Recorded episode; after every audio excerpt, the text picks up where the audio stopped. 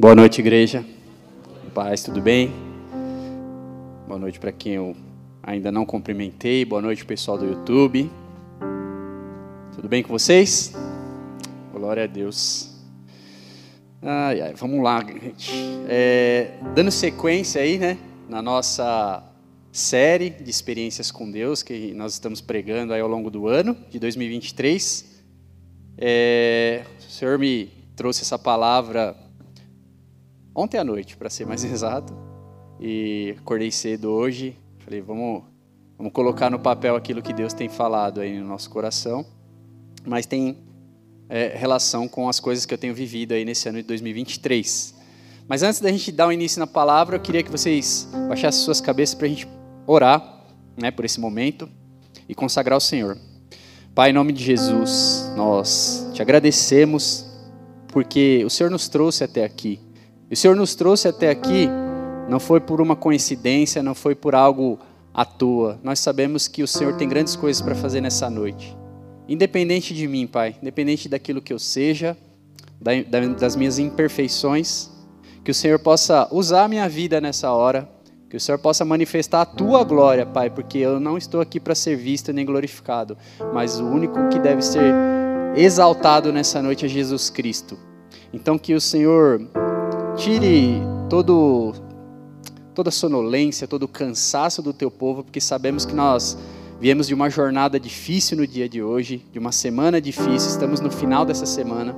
E que o Senhor possa nos abençoar para que nós recebamos no nosso coração essa palavra, Pai. Em nome de Jesus. Que o Senhor abençoe essa noite, que nós saímos daqui muito melhores da forma que nós entramos aqui. Em nome de Jesus. Amém. Glória a Deus.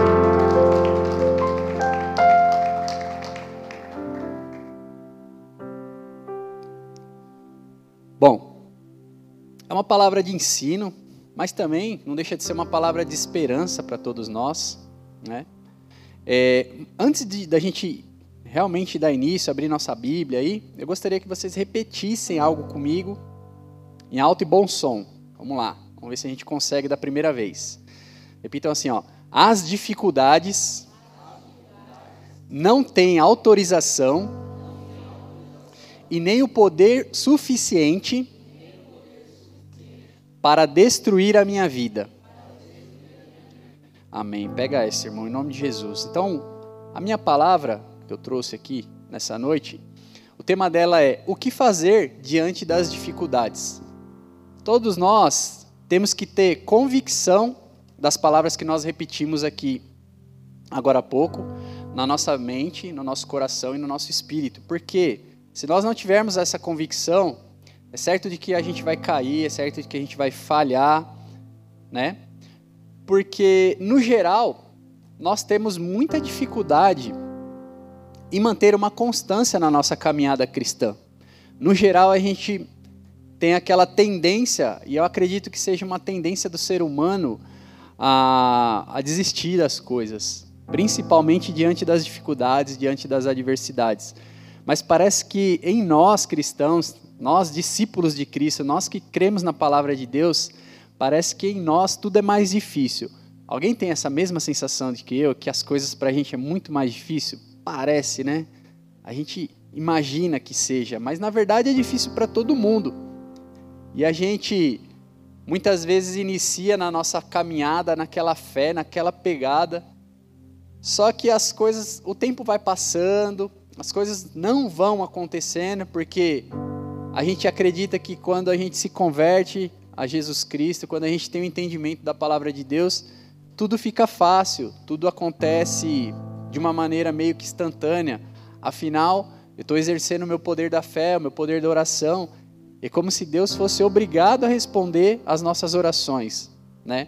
Nós temos vivido tempos difíceis e é, eu não quero desanimar vocês, mas cada dia vai ficar mais difícil. Por quê? Como foi ministrado nos louvores aqui, nós estamos na iminência da segunda vinda de Cristo na terra. Nós estamos na iminência de ir morar é, com Deus, ao lado de Deus, na Nova Jerusalém.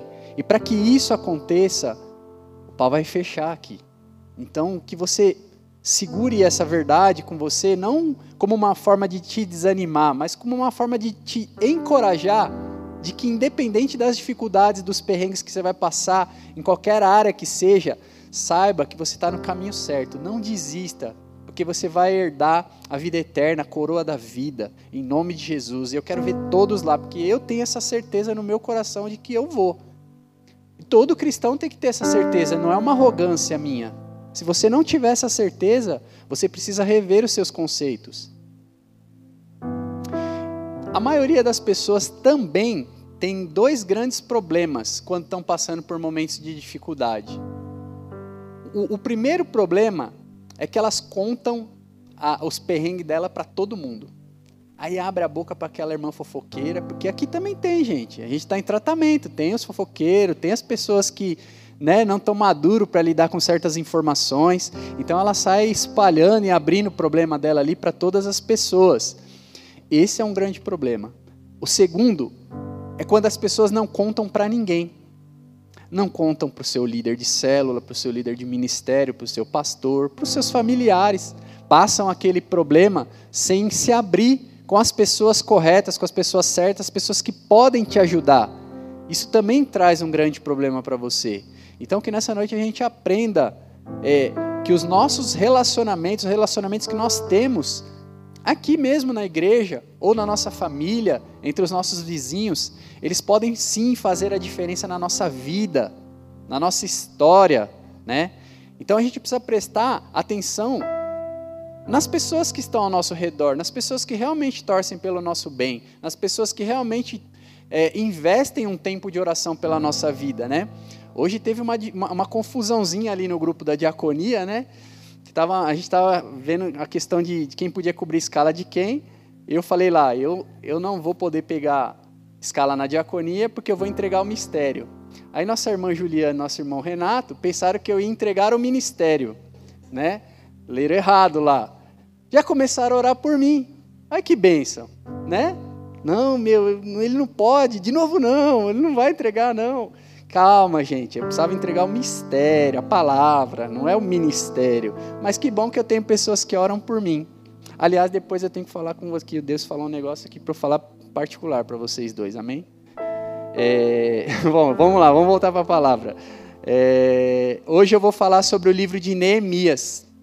A gente precisa observar a postura desse cara. Esse foi um grande homem de Deus que ele enfrentou uma crise gravíssima e a capacidade que ele teve de sobreviver em meio ao caos, realizar coisas grandiosas apesar das circunstâncias negativas. Então, vai, vai anotando aí na, no, no, teu caderno, no teu celular, vai anotando no teu coração tudo aquilo que a gente vai que, explanar, tudo aquilo que a gente vai falar nessa noite, porque eu tenho certeza que se eu sair perguntando aqui para cada um, der o um microfone e a oportunidade para cada um, todo mundo pode estar passando nesse momento por uma dificuldade, seja ela em qual área for. Né? Então que a gente aprenda essa, essas lições né, que Neemias trouxe aqui para mim, que eu queria compartilhar com vocês, para que nós saiamos daqui mais fortalecidos na fé. Amém, irmãos? Vamos lá, abre sua Bíblia agora comigo, lá no livro de Neemias, capítulo 1. A gente vai ler do versículo 1 até o 4. Quem não trouxe Bíblia, pode acompanhar aí pelo telão, vai ser passado aí também. Vamos lá. As palavras de Neemias, filho de Acalias, no mês de Quisleu, no vigésimo ano, enquanto eu estava na cidade de Suzã, Anani, um dos meus irmãos, veio de Judá com alguns outros homens, e eu lhes perguntei acerca dos judeus que restaram os sobreviventes do cativeiro e também sobre Jerusalém.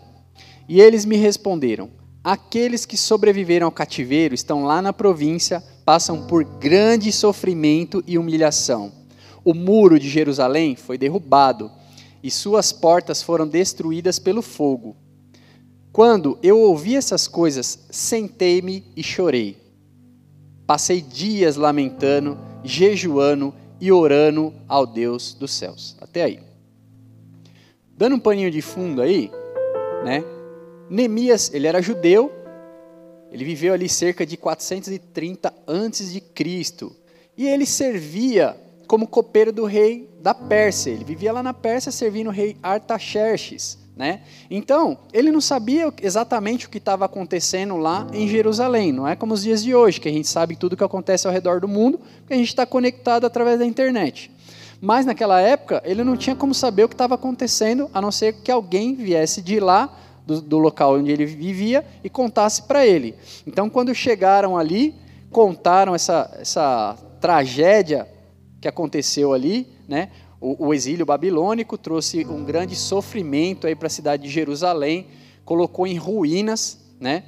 E o muro ali foi destruído. O muro, antigamente, era, era ele servia para proteção das cidades, né? Toda cidade murada, ela tinha proteção e ali é, eles vinham outros exércitos atacar e não conseguiam por conta das muralhas. Mas ali eles tiveram os muros é, todos destruídos, em ruínas, e as portas ali no, é, queimadas no fogo. Então, Jerusalém estava vulnerável, e com essa vulnerabilidade, a cidade passou a sofrer grande humilhação ali do povo babilônico, grande sofrimento. E nesse momento, Deus me ensinou uma primeira lição, nessa, nessa parte que eu li. Ele se assenta, chora e lamenta. Se você voltar lá no versículo 4, quando eu ouvi essas coisas, sentei-me e chorei. Passei dias lamentando, jejuando e orando ao Deus dos céus. O que, que ele fez? Ele sentou, chorou e lamentou quando recebeu um impacto negativo sobre a vida dele. Gente, apesar da gente ser servo de Deus, apesar da gente ser filhos e entender exatamente o nosso propósito, nós somos seres humanos. E Neemias, ali como ser humano, ele sentiu o, o, impacto daquela notícia negativa. Afinal, ali era o povo dele. Notícias ruins, perda de um ente querido, a perda de um emprego, o diagnóstico de uma doença, a traição do nosso cônjuge. Esse tipo de coisa acontece quase que diariamente no mundo. Mas como nós, cristãos, lidamos com coisas negativas, com impactos negativos? Como nós sobrevivemos a tudo isso? Nós cansamos de ler, ouvir pregações falando que basta cada dia o seu próprio mal, que no mundo teremos aflições, mas só quem passa por momentos de angústia e de aflição sabe, porque a teoria é uma coisa, a prática é totalmente outra. É como na faculdade ou na escola. Você aprende muitas coisas, mas na hora que você coloca, precisa colocar a pele em jogo, skin the game, é outra parada. A prática é totalmente outra. Então, quando a gente está sofrendo realmente, quando a gente está passando por provações, é difícil chegar na pessoa e falar isso. Não esquenta a cabeça, no mundo tereis aflições. Eu sei que a palavra, e a palavra é viva e eficaz, e ela produz cura sobre nós. Mas nós, na nossa carnalidade, como seres humanos, nós sofremos, nós choramos. Como me comporto diante das situações quando elas não saem da maneira que eu gostaria? Ele recebeu essa notícia ruim ali sobre Jerusalém, sobre o teu povo, sobre a tua família. Ele sentou e chorou. Nessa hora você pode achar que ele foi fraco, mas não. A gente não pode sabotar o nosso momento de dor. A Bíblia diz que há tempo para todas as coisas. Provérbios 3. Depois pode ler. Então, gente, se é hora de chorar, é hora de chorar. Se é hora de se acabar em pranto, é hora de se acabar em pranto. Chora tudo o que você puder quando você está passando por uma angústia. Para de segurar as coisas. Parece que a gente não tem mais aquela habilidade de lidar com o momento de dor, momento de crise. Na verdade, a gente vive num mundo tão competitivo, tão corporativo, e a gente traz o corporativismo para dentro da igreja, ou para dentro das nossas casas, para dentro da nossa família, do seio da nossa família. E a gente não se permite sofrer mais ali, se angustiar com aquele momento, com aquela notícia ruim, chorar. Quem me conhece aqui sabe que meu pai foi recolhido aos céus há poucos meses atrás. Mesmo eu sabendo que ele estava sofrendo com a doença que ele teve, na verdade ele teve um AVC, ficou uma semana internado, perdeu todos os movimentos do lado direito do corpo. E mesmo sabendo que ele estava sofrendo, ele não merecia sofrer isso. Quando eu recebi o telefonema de que ele teve um infarto e morreu no hospital, cara, eu não queria saber de mais nada. Ali não era mais o diácono Eduardo que estava recebendo a notícia, ali era um ser humano. Eu me chorei, eu chorei que nem uma criança, porque eu senti a dor da perda do meu pai. E é lícito. Gente, a gente não precisa engolir choro. Quem falou que homem, homem não chora, né? Quem falou que cristão não chora? Quem falou que você não deve sentir angústia? Sabe por quê? É melhor chorar, porque sai tudo. Chore com dignidade. Mas, lembre-se de uma coisa, quando você passar por um momento de angústia, que você estiver pranteando ali, que você estiver chorando, que você estiver sentindo uma dor, um luto, uma perda. Lembre-se de uma coisa: Neemias, ele chorou e se lamentou por dias. Não foi por meses, não foi por anos e não foi pela vida toda dele. Sabe que isso também significa o seu luto, a sua dor, ele tem hora para acabar. Tem hora para acabar. Então viva, viva aquele sentimento ruim ali e põe para fora. Não tenha vergonha de ser o, o mais forte da família. Não, chore junto com quem está chorando. O seu luto e a sua dor tem hora para acabar. Você não pode ser enterrado com ninguém.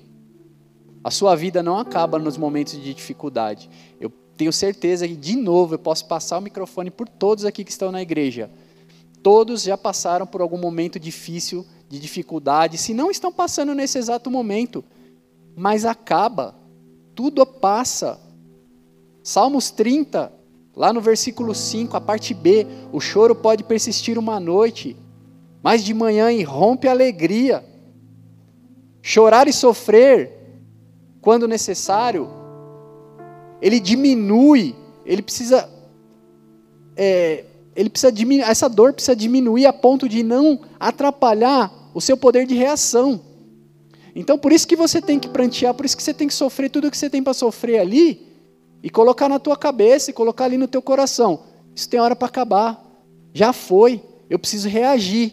Então, para você ter um, um, um, poder de reação, aquilo não pode doer mais.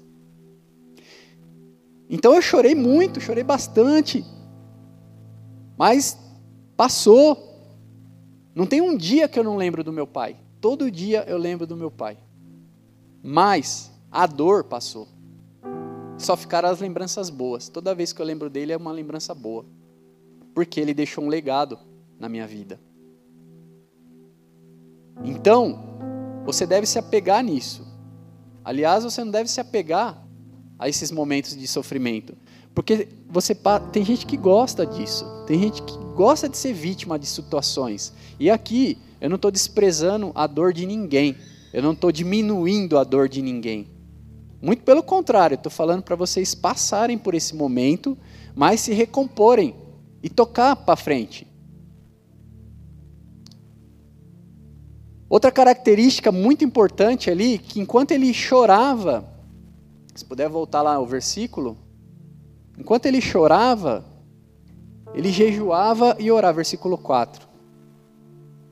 Ele jejuava e orava ao Deus dos céus, porque ali naquele momento era, era só Deus que podia arrancar aquela dor dele. Então vai ter momentos que é só você e Deus. Vai ter momentos que você vai compartilhar da sua dor com as pessoas certas, né, como eu disse ali no começo. Mas vai ter momentos que é só você e Deus. E é numa oração que é concedido a você o poder de recuperação. Porque aí você começa a entender que Deus faz novas todas as coisas, que Deus renova né, aqueles que não têm vigor, que Deus traz ali um momento de sabedoria, traz ali a esperança de um amanhã melhor. Então, quando você estiver nesses momentos, tem hora que vai ser só Deus que vai aliviar a sua dor. Então, se derrama, jejua, ora na presença do Senhor, abraça Deus. Tem um momento ali com Ele, ele vai aliviar a sua dor.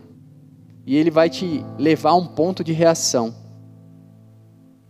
A segunda lição sobre esse momento que Neemias estava passando, é que ele sabia quem ele era.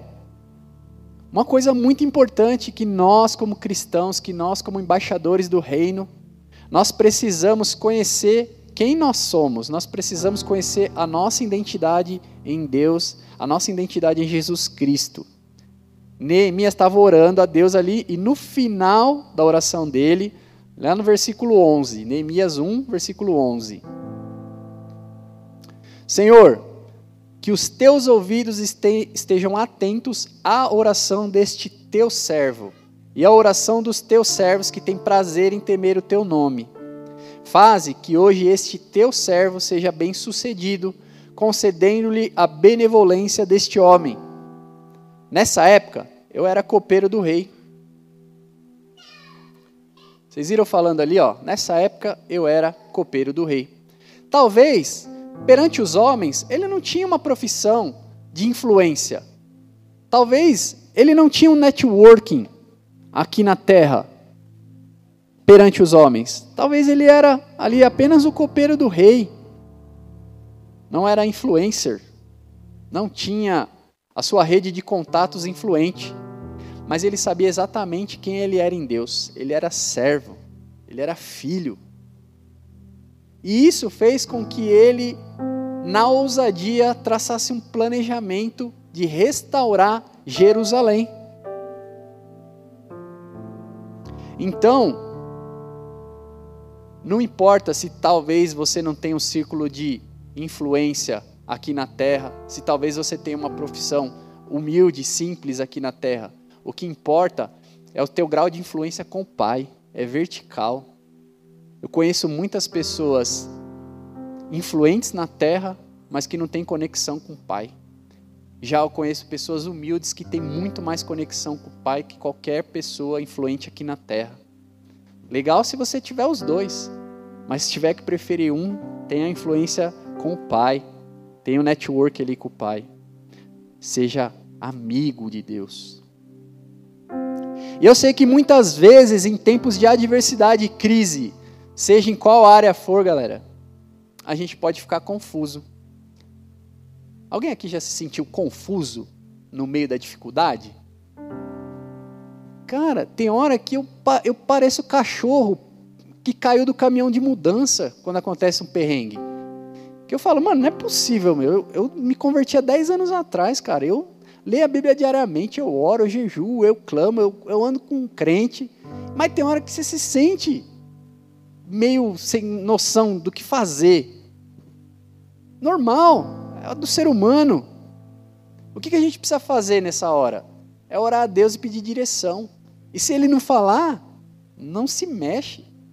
Porque a gente pode tomar uma atitude precipitada. É no momento, é no momento ali da, da, da, da adversidade, da necessidade, é no momento de desespero que você toma as suas piores atitudes. Então, nessa hora, é sentar e respirar e esperar o pai falar. Mais nada. Sabe por quê? A gente vai passar muito perrengue até Jesus voltar ou até a gente ser recolhido. E Deus nunca prometeu pegar nenhum de nós e colocar numa bolha. Sabe por que ele daria legalidade para o inimigo? Porque ele estaria agindo com parcialidade e Deus não age com parcialidade. Ele não cuida só daqueles que creem nele, ele ama todos. O que ele prometeu para nós é que ele estaria com a gente no meio da tempestade, no meio do perrengue. Lá em Mateus 28, 20, a parte B. Jesus diz: eu, E eu estarei sempre com vocês até o fim dos tempos. 1 Pedro 2, 9. Vocês, porém, são geração eleita, sacerdócio real, nação santa, povo exclusivo de Deus, para anunciar as grandezas daquele que os chamou das trevas para a sua maravilhosa luz. Nós somos sacerdotes reais, servos por amor a Cristo, geração eleita, aquele que vai levar luz onde havia trevas. Quem aqui saiu do mundo de trevas? Todos nós somos resgatados lavados e remidos no sangue do Cordeiro, mas isso não diz, não nos dá salvo conduto de passar mais nenhum problema na vida. É certo que passaremos. Normal. Nossos pastores já pregaram muitas vezes aqui sobre paternidade, amém? Eu não vou me aprofundar nesse lance. Mas se você souber quem você é em Deus, nada pode te paralisar. Nada, nada, absolutamente nada e nem ninguém pode te paralisar.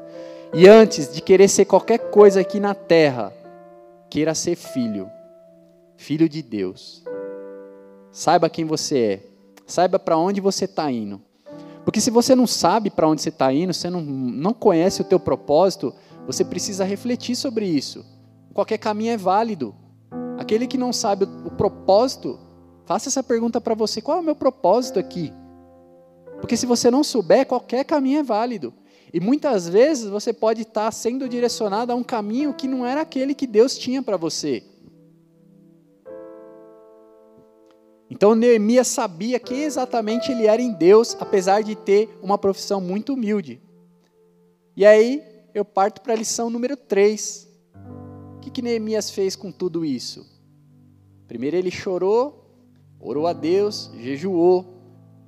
Segundo, ele conhecia ali a tua própria identidade, sabia quem ele era em Deus, e somente sabendo quem você é em Deus para traçar certos planos. Então ele traçou planos. Tenha planos para sair dos momentos de adversidade da sua vida, né? Tem gente que não planeja nada, não planeja nada, acha que tudo o que faz é pela fé, tem que fazer pela fé, né? Ah, eu vou comprar uma BMW amanhã e pela fé eu vou conseguir pagar. Falta completamente de planejamento, né? E aí, põe responsabilidade nas costas de Deus. Deus não estava em nada disso que você estava fazendo. Você só queria massagear o teu ego fazendo certas coisas. Olha o que está escrito na palavra de Deus. Jó 42, 2.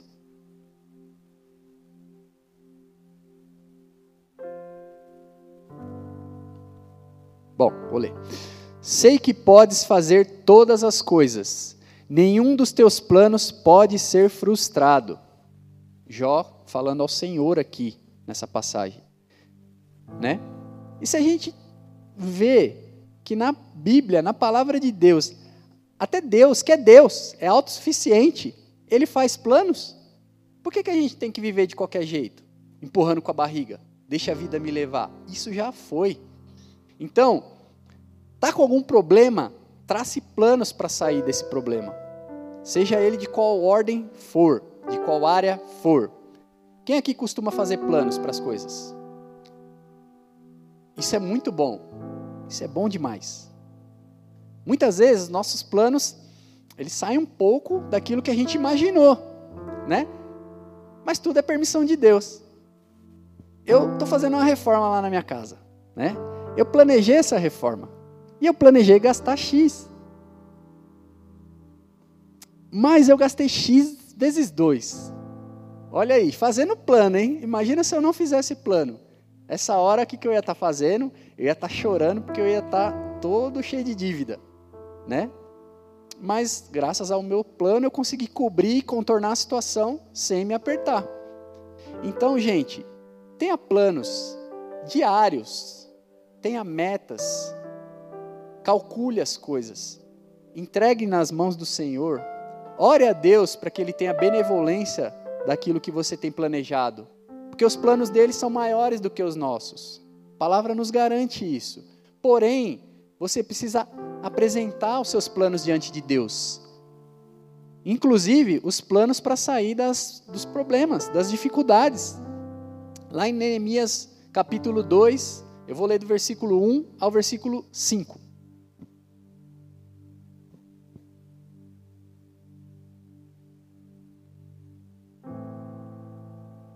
No mês de Nisan, do vigésimo ano do rei Artaxerxes, na hora de servir-lhe o vinho, levei-o ao rei. Nunca antes eu tinha estado triste na presença dele. Por isso o rei me perguntou: Por que o seu rosto parece tão triste se você não está doente? Essa tristeza só pode ser do coração. Com muito medo, eu disse ao rei: Que o rei viva para sempre. Como eu não estaria triste o meu rosto, se a cidade em que estão sepultados os meus pais está em ruínas, e as suas portas foram destruídas pelo fogo. O rei me disse: O que você gostaria de pedir? Então orei ao Deus dos céus e respondi ao rei: Se for do agrado do rei, e se o seu servo puder contar com a, sua, com a benevolência do rei, que ele me deixe ir à cidade de Judá, onde os meus pais estão enterrados, para que eu possa reconstruí-la. O plano de Neemias era reconstruir a cidade de Jerusalém, reconstruir os muros da cidade, na verdade, né? Cara, que plano audacioso. Então ele tinha um problema, uma adversidade que poderia consumi-lo ali, ele ficar chorando o resto da vida, mas não, ele sacudiu a poeira, orou e clamou e jejuou e bolou um plano. Qual era o plano? Reconstruir os muros da cidade. Certo? Quando o rei pergunta ali no capítulo 4 o que Neemias queria, ele já tinha tudo na mente. Ele já sabia exatamente o que ele precisava para cumprir essa tarefa. A gente costuma ser muito palpiteiro, principalmente na vida dos outros, mas pouco e raramente a gente tem planos para fazer as coisas, como fazer. Faça planos para o que você precisa. Faça planos para sair da situação adversa que você se encontra. Está desempregado? Está enrolado em dívidas? Está passando por alguma situação ruim? Faça planos para sair dessa situação. Dando um exemplo aqui, né? Uh, você está precisando de emprego, talvez. Ah, estou desempregado. É, primeiro, a gente deve clamar e buscar a direção de Deus. Depois, procurar pessoas que podem nos ajudar, né? Que podem ali na nossa rede de relacionamentos nos ajudar a conseguir um emprego. Não por interesse, mas a gente tem que andar com quem agrega, né? Ah, não sei fazer um currículo. Procura alguém que possa te ajudar. Procure dicas como se comportar numa entrevista, como que se vestir. A internet está cheia dessas coisas. Eu, eu atuo numa área muito técnica na indústria e o que eu vejo é que não falta emprego, falta mão de obra qualificada e cada dia mais será requerido das pessoas uma mão de obra capacitada. E vou além. Agora estamos falando, além das hard skills, que são a, nossa capacidade técnica, tem os soft skills, que são os nossos comportamentos como a gente se comporta diante de situações, como a gente lida com os problemas. Todas as empresas praticamente estão fazendo esse tipo de coisa, dinâmicas em grupos, ver como você sai, tal de role play, ele te dá uma situação ali, um problema e você precisa sair. Então, se você não está preparado para nada disso, você boia, você vai ficar para trás. Acha que precisa ganhar mais, está sobrando mês, está faltando dinheiro, o que eu preciso fazer, qual a profissão do futuro, onde eu preciso me preparar com quem eu preciso falar. Neemias, quando ele estava na presença do rei, ele sabia exatamente do que ele precisava. Se você for lá no versículo 7, Neemias 2, versículo 7.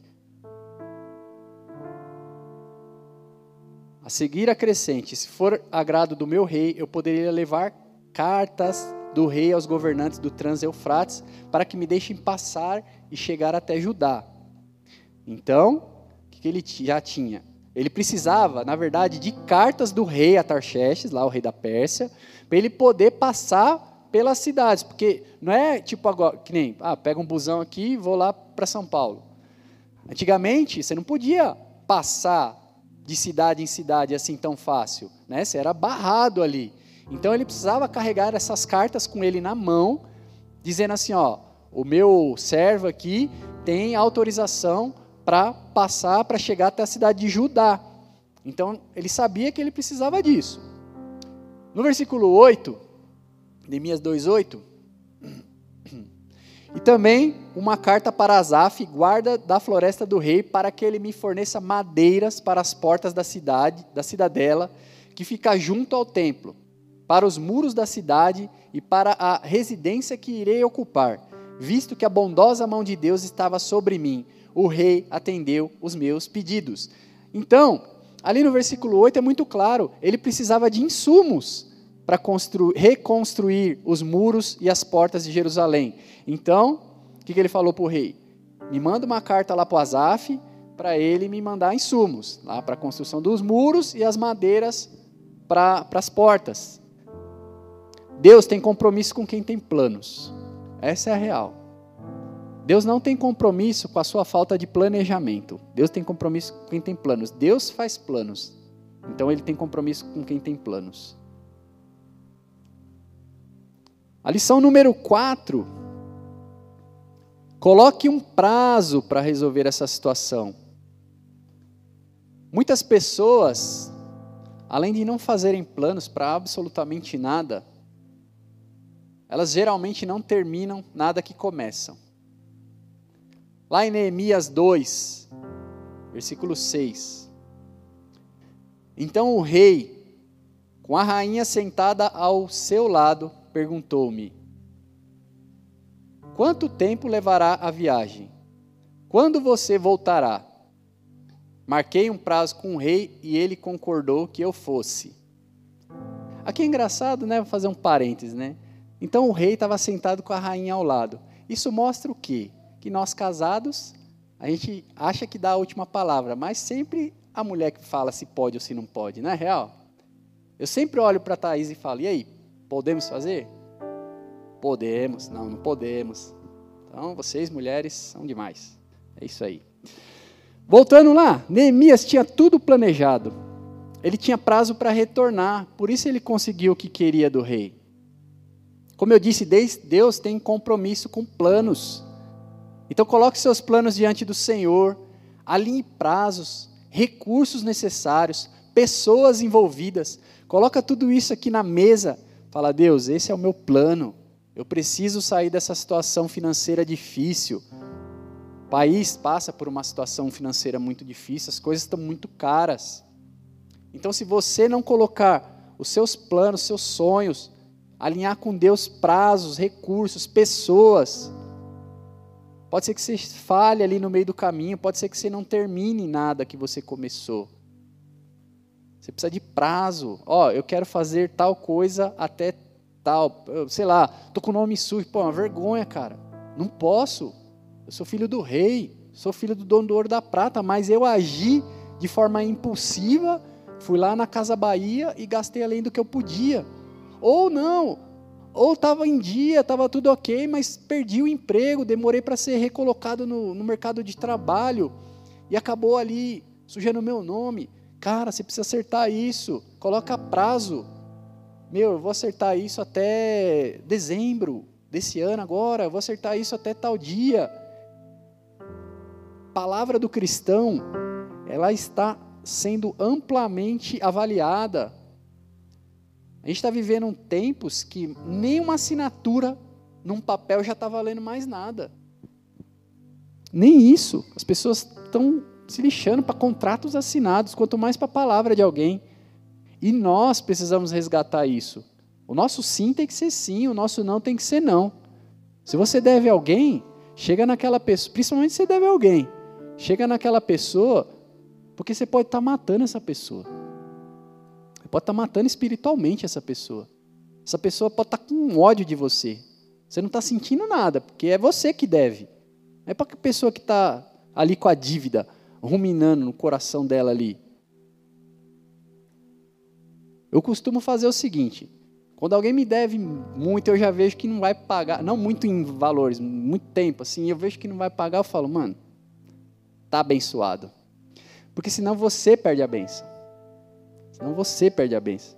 Mas enfim, você está ali com a dívida com a pessoa, procura ela. Fala, eu posso pagar X por mês. Cara, será que a gente não pode fazer uma permuta? Eu tenho alguma coisa para trocar? Cara, dá ali a sua cara. Talvez ali, ao invés de você perder um irmão querido ali, uma, um amigo por conta de dívida, e acontece muito isso, você pode ganhar alguém para Cristo. Porque essa pessoa vai falar: Meu, esse cara tem palavra. Qual é o Deus que ele serve? Entenda que também a vida é feita de ciclos. Nenhuma situação, seja boa ou seja ruim, dura para sempre. Então coloque prazo nas suas adversidades, mais uma vez. E mais importante de tudo, sabendo que a vida é feita em ciclos, seja humilde nos momentos que você está lá por cima. Que pode ser que você precise de alguém quando você está no momento de adversidade. E se você não tiver humildade suficiente, você pode se ver sozinho na caminhada. Você pode se ver sozinho e pessoas são fundamentais para nos ajudar. Acho que era a história de Naamã, né, que foi lá para ser curado da lepra, né, o profeta nem deu atenção para ele, e tinha uma galera com ele. Pô, vai lá, vai lá, mergulha lá, meu. Se o profeta tivesse pedido para você fazer algo mais difícil, você não teria feito. Esses são os irmãos que você pode contar. O cara já ia voltar para casa com a lepra. Mas os irmãos encorajaram, meu, vai lá, mergulha, cara, você não tem nada a perder. E aí ele foi lá, mergulhou lá e foi curado.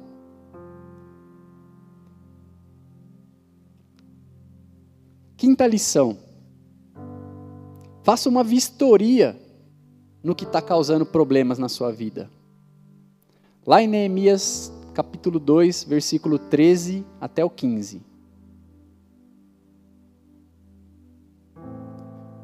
De noite saí pela porta do vale, na direção da fonte do dragão e da porta do esterco, examinando o muro de Jerusalém que havia sido derrubado, e suas portas, que haviam sido destruídas pelo fogo. Fui até a porta da fonte e do tanque do rei, mas ali não havia espaço para o meu animal passar. Por isso, subi o vale de noite, examinando o muro. Finalmente, voltei e tornei a entrar pela porta do vale. Muitas vezes a gente tá com problemas e a gente nessa correria diária, a gente não se liga que esses problemas podem estar nos afetando a tal ponto de nós não não caminharmos, não evoluirmos, não fluirmos nas coisas de Deus. Está com problema no casamento, por exemplo? Isso pode acontecer com todos. Está com alguma dificuldade ali com seu cônjuge? Qual é a raiz que trouxe esse problema? Vamos atacar essa raiz. Vamos ver onde a gente pode melhorar. É a comunicação que a gente precisa melhorar. É, é, é sei lá, a gente está gastando demais. Vamos sentar aqui em família. Vamos ver onde a gente pode enxugar, o que a gente pode fazer. Porque casal briga, briga quando não tem dinheiro e quando tem muito, né? Então, o casal gosta de brigar na questão do dinheiro. Quando não tem, briga porque aí é real, gente. Aqui é ser humano, tá? Vem achar que vocês são anjão, não. Briga mesmo. Quando tem muito, porque às vezes acaba comprando umas coisas que desnecessárias. Mas enfim, tá com um problema no seu casamento, cara. Avalia. Não no sentido de eu preciso me separar. Isso aqui não está em questão para a gente, tá? A questão é alinhar o casamento, é arrumar o que precisa ser arrumado. Pelo amor de Deus. Vai chegar no pastor e falar: Ô, oh, Eduardo falou que estou com problema no casamento, preciso resolver, vim aqui me separar. Aí é mancada, né? Tá com problema no teu trabalho. Cara, o negócio para dar problema é nosso ambiente de trabalho. Meu Deus do céu. O que está causando esse problema? Vamos analisar, vamos orar e clamar e pedir direção de Deus para ver o que está causando esse problema no nosso trabalho? Talvez possa ser a oportunidade que Deus estava esperando para você manifestar a glória dele lá no trabalho, para você demonstrar a quem você serve, para você demonstrar a tua identidade como cristão, como filho de Deus. Como eu disse, todos os problemas eles têm fim. Mas cabe a nós dar o prazo para esse problema acabar. E aí, através dos planos, o Senhor começa a mover a, a, os céus ali ao nosso favor. A gente precisa tapar essas brechas espirituais, sabe? A gente precisa levantar os nossos muros. O que, que eles fizeram ali? Ele chamou a galera para reconstruir o muro, né? Neemias, falando agora de Neemias de novo. Ele chamou o pessoal ali, meu, vamos reconstruir o muro, tal, não sei o quê. E o que, que ele fez exatamente?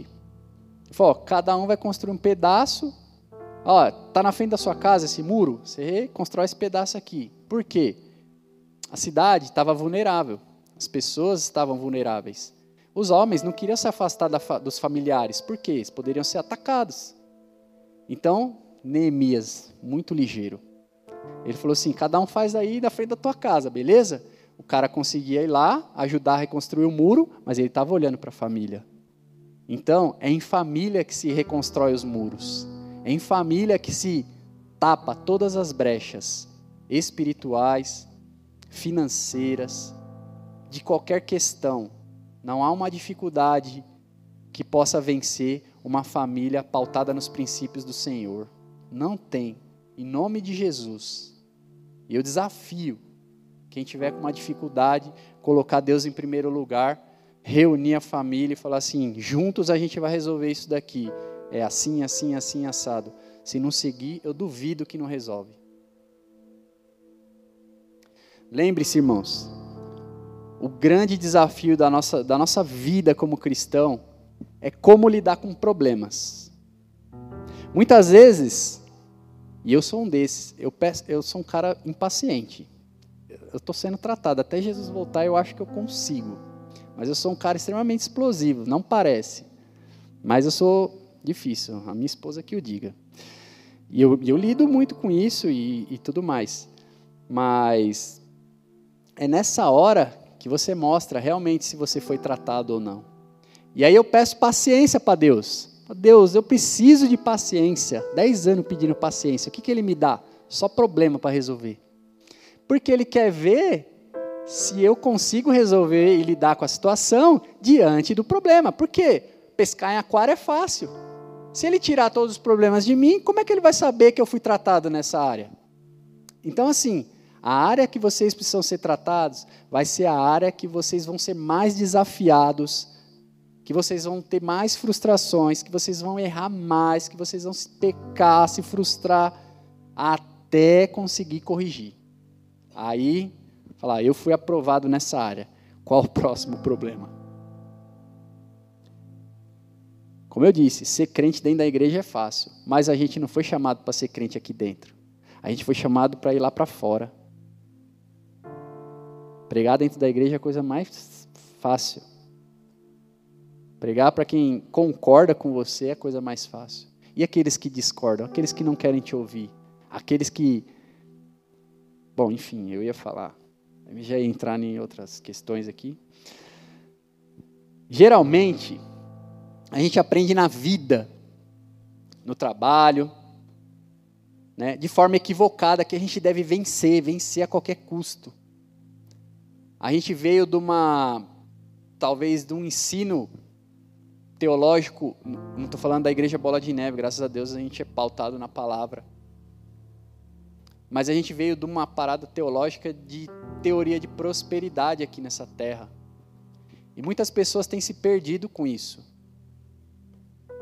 As igrejas elas não têm ensinado os discípulos ali, aqueles que frequentam os cultos, a lidar com situações adversas, coisas que fogem do nosso controle, coisas que necessitam a intervenção e a glória de Deus. As igrejas têm ensinado de uma forma equivocada que você pode, que você merece, que você é isso, que você é aquilo, que você vai vencer, sete passos para prosperidade, tal, tal, tal. A gente está na iminência da segunda vinda de Cristo mais uma vez. A gente precisa ser uma geração que aponta para o fim. E você não vai ser uma geração que aponta para o fim preocupado com o próximo carro que você vai comprar, preocupado com isso, com aquilo, com as coisas terrenas. Enquanto você estiver amarrado com esse mundo, você não vai ser uma geração que impacta. Você não vai ser uma geração maranata. Então, não vamos ficar cantando por cantar Maranata, vem Jesus, se a gente ainda está pegado numa, na matéria. É nas horas de dificuldades que a gente está sendo visto pelas pessoas. E as pessoas não crentes. E é nessa hora que você tem que mostrar o Deus que você serve. Eu de manhã eu estava indo eu estava indo comprar mais material pelo sétimo dia seguido, né? Porque o pedreiro ele não pede tudo de uma vez. Isso aí seria bom demais. Ele não fez planejamento. Ele pede todo dia. Aí eu estava indo comprar material hoje pelo último dia, que era o último dia da obra.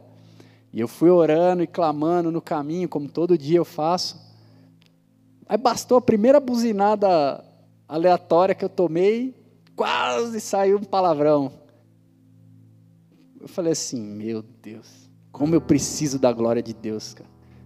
Eu orando a Deus, e eu quase xinguei o cara. Meu Deus do céu, como a gente é podre, como a gente é pecaminoso, como a gente precisa da misericórdia e da graça de Deus. Já pensou? Se eu faço um gesto obsceno pro cara, se eu abro a janela do carro, se eu xingo, e esse cara vem à noite aqui no culto? Eita! Não ia conseguir nem pregar. Ia ter que pedir para um de vocês aqui. Que eu já não tinha mais crédito. Mas a gente ri, mas muitas vezes a gente faz isso na nossa casa, com os nossos vizinhos, né? na nossa família. A gente é muito bom aqui dentro da igreja, mas a gente é péssimo em relacionamento na rua.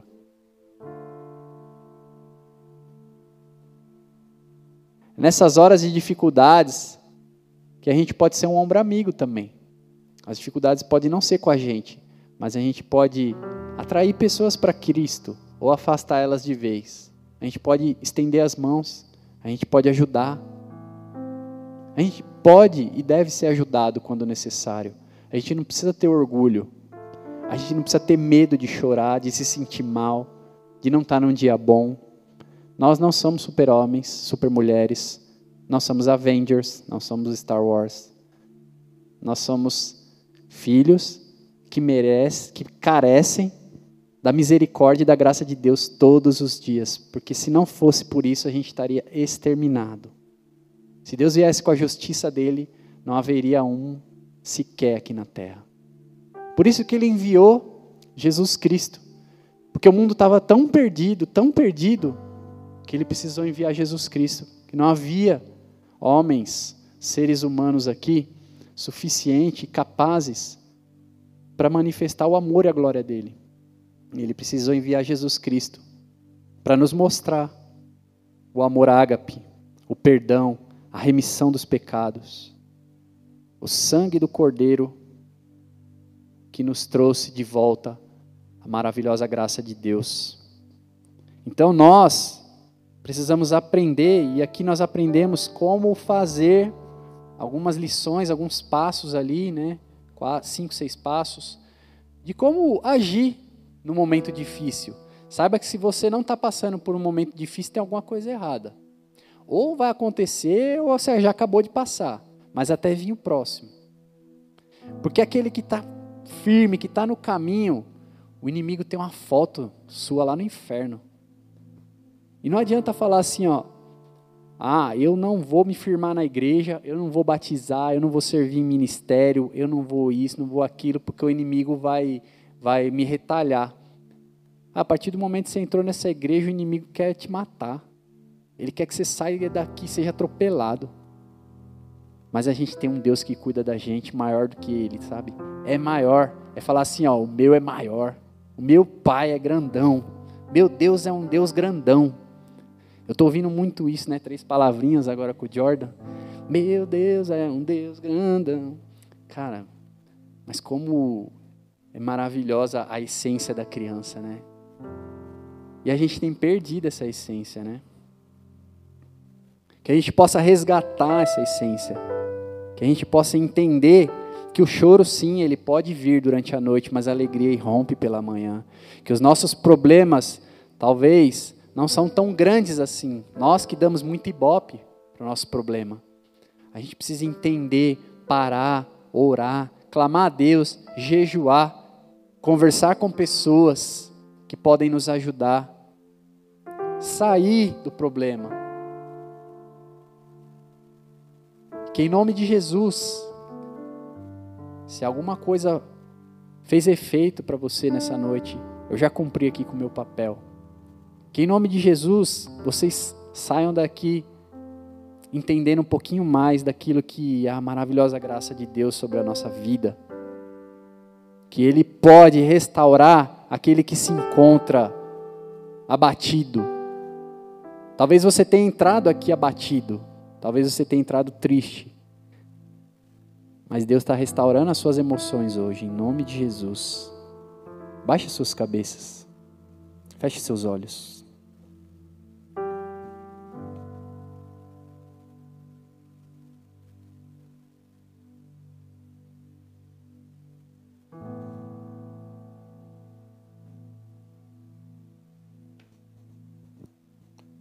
Como eu disse, talvez você entrou aqui nessa casa como uma forma de buscar algo que nem você saiba. Algo para se apegar, porque tudo que você tem feito não tem surtido efeito, não tem surtido resultado. Talvez hoje você teve um impacto negativo na sua vida, uma notícia ruim na sua vida, um diagnóstico ruim na sua vida. Mas saiba que há um Deus que cuida de você, que cura. E mesmo se ele não te curar nesse momento, ele continua sendo Deus e ele vai passar ao seu lado pelo problema. Saiba que há um Jesus maravilhoso que se entregou numa cruz. Sim, ele se entregou numa cruz por amor a mim, por amor a, a você para restaurar a nossa filiação com Deus, para restaurar e rasgar o véu. Então, você agora restaurado e lavado, você pode se conectar novamente com Deus. Talvez você tenha vindo aqui pela primeira vez nessa igreja, ou está vendo e ouvindo esse culto online pela primeira vez em alguma plataforma. Talvez de tudo que eu falei você entendeu pequenas partes, mas sentiu algo diferente no teu coração. Sentiu que precisa sair da tristeza, da angústia que você está sentindo, do vazio que você está sentindo. Você não sabe o que é esse vazio. Eu posso te garantir que a falta do Espírito Santo, da presença de Deus na sua vida. Mas eu tenho uma boa notícia: nessa noite Ele está aqui e Ele quer te restaurar, Ele quer te abraçar, Ele quer fazer novas todas as coisas na sua vida. Talvez você se sinta o mais podre, o mais pecador, porque quando a gente erra, é assim que a gente se sente sujo. Mas o sangue precioso de Jesus te lava nessa noite, te restaura, te cura, te traz alegria, renovo, esperança. O que você precisa fazer para receber todo esse amor, esse sangue que cura? Você precisa crer com o seu coração e confessar com a tua boca, professar a tua fé em Jesus Cristo, confessar que Ele é teu Senhor e Salvador, e com toda a fé, Ele vai começar a agir na tua vida. Talvez de uma forma instantânea, talvez não, talvez demore anos, talvez demore a sua vida inteira, mas você já deu um grande passo essa noite,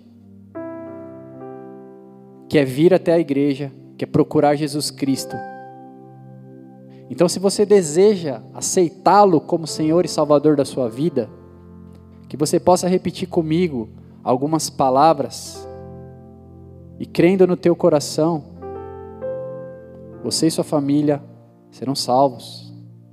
Coloca a mão no teu coração e repete assim comigo: Senhor Jesus. Senhor Jesus. Nessa noite. Nessa noite. Eu entendi. Eu entendi. Que apesar das dificuldades. Que apesar das dificuldades eu sei que há. Eu sei que há um Deus maior. Um Deus maior. E eu quero. E eu quero te aceitar. Te aceitar. Como meu único e suficiente. Único e suficiente. Salvador. Salvador.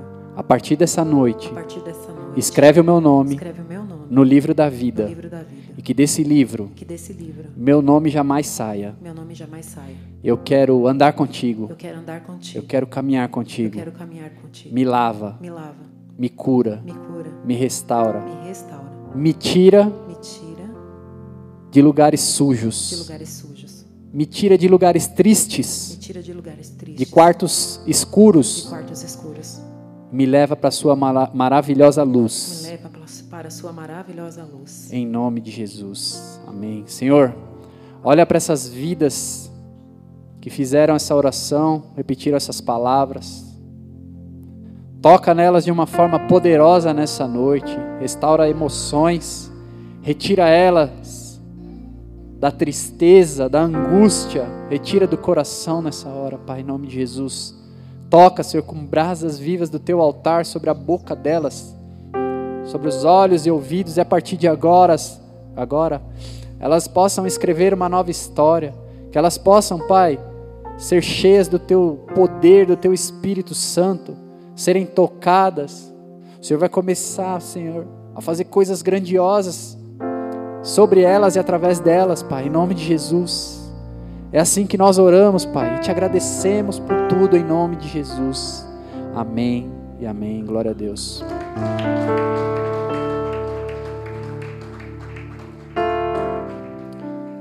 Antes da gente ir embora ao final desse culto, se você está visitando, fez essa oração pela primeira vez, ou aí mesmo no YouTube, ou em alguma plataforma, se você fez essa oração pela primeira vez, que você não saia daqui sem dar o teu nome para o pessoal do Boas-Vindas. Eles querem te conhecer, eles querem te inserir nessa família Bola de Neve, eles querem te dar um abraço, dizer que vocês pertencem ao reino de Deus agora. Em nome de Jesus. Você fez essa oração online? Está passando aí na tela o número do, do Boas-Vindas para que vocês possam procurá-los e eles vão entrar em contato com vocês. Amém? Vamos fazer um último louvor, um louvor de agradecimento por aquilo que Deus já fez na nossa vida. Mas um louvor também para que Deus venha nessa hora e retire toda a nossa angústia, a nossa tristeza, para que nós saiamos desses momentos de adversidade mais forte do que entramos. Em nome de Jesus, se conecta com o Pai, levanta.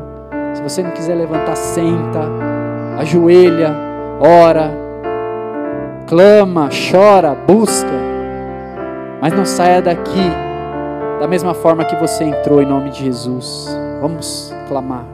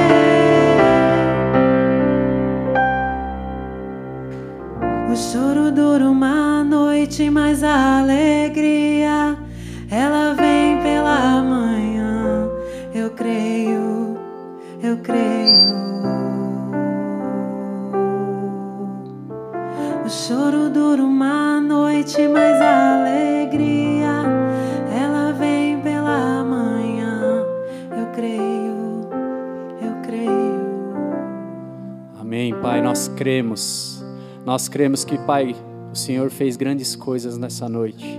Nós cremos, Pai, que independente da situação que nós estivermos passando, se nós passarmos contigo, tudo será mais fácil, mais leve, porque o Senhor carrega nos teus ombros o nosso peso, nosso fardo, Pai. Nós te louvamos e te agradecemos por tudo que tu és para nós.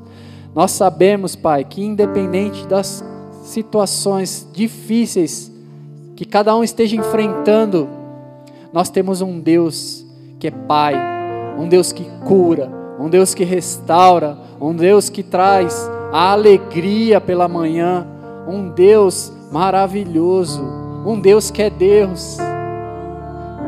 Aleluia, nós te louvamos e te engrandecemos porque tu és digno de todo louvor, toda honra, toda glória.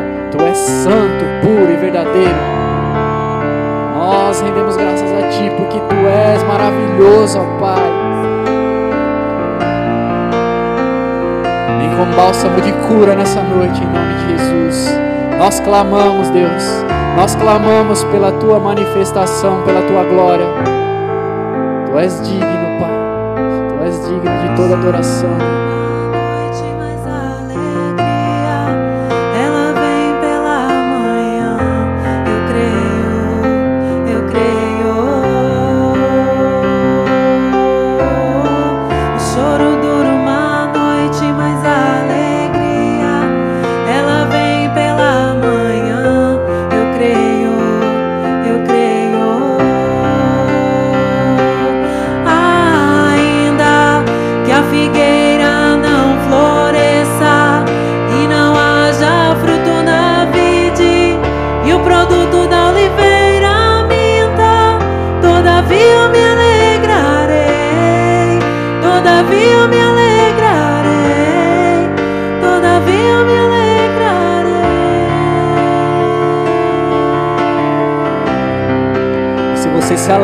Com a presença de Deus nessa hora, aplauda aquele que é digno de todo louvor, de toda honra. Nós te amamos, Deus. Nós te amamos, Jesus Cristo. Nós te amamos, Espírito Santo. Aleluia, aleluia, aleluia. Glória a Deus. Amém, amados. Obrigado por estarem comigo compartilhando dessa palavra. Que o Senhor possa levá-los em segurança para suas casas. Que vocês tenham um resto de noite abençoada na presença do Pai. Que vocês tenham sonhos, projetos e planos com Ele a partir de agora, em nome de Jesus. Que Ele restaure vocês nas emoções. E nós nos vemos aqui no domingo, em nome de Jesus. Vão em paz. Amém. Glória a Deus.